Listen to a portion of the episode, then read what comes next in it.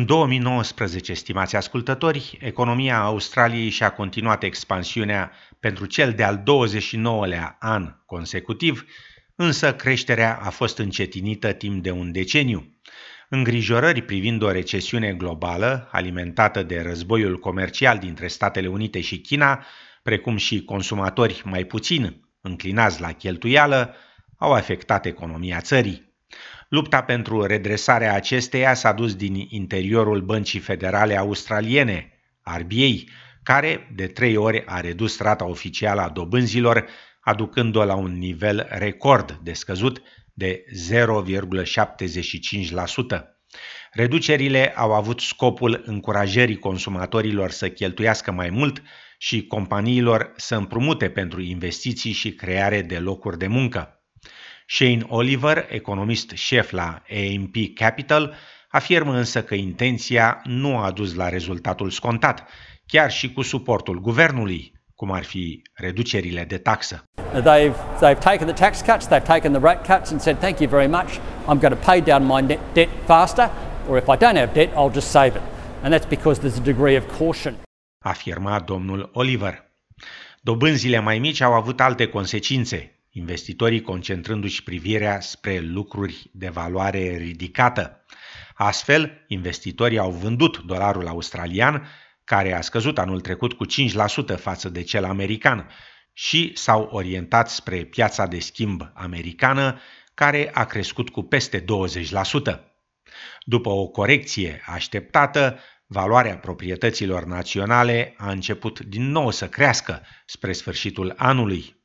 Domnul Oliver afirmă că Banca Federală ar putea reduce rata dobânzilor și mai mult. We see rates going down and we see the low point as being 0.25% and that being achieved by March of next year.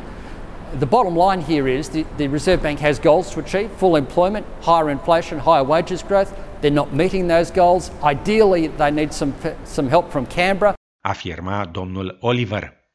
Carlos Cacio, economist la UBS, e de acord că guvernul va trebui să intervină. Our hope is that we do see some more fiscal stimulus in the May budget next year. We're hoping for another 8 to 10 billion dollars of tax cuts. We think that might be enough to start to see consumers go out and spend a bit more. Afirma domnul Cacio.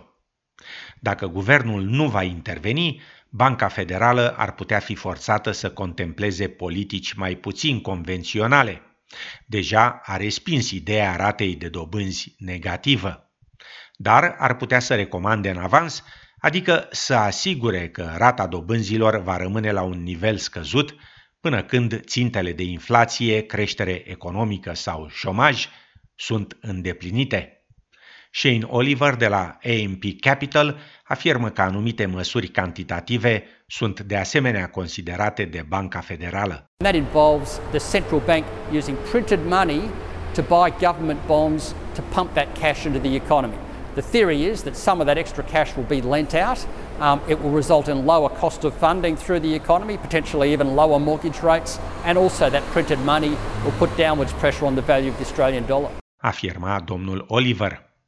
La rândul său, economistul Carlos Cacio de la UBS afirmă că strategiile cantitative ar putea să funcționeze bine. It certainly worked in reducing bond yields. You see that in the US, in Europe, and Japan. And in small open economies similar to Australia, like Sweden, um, QE has been quite effective in lowering the currency and generating inflation.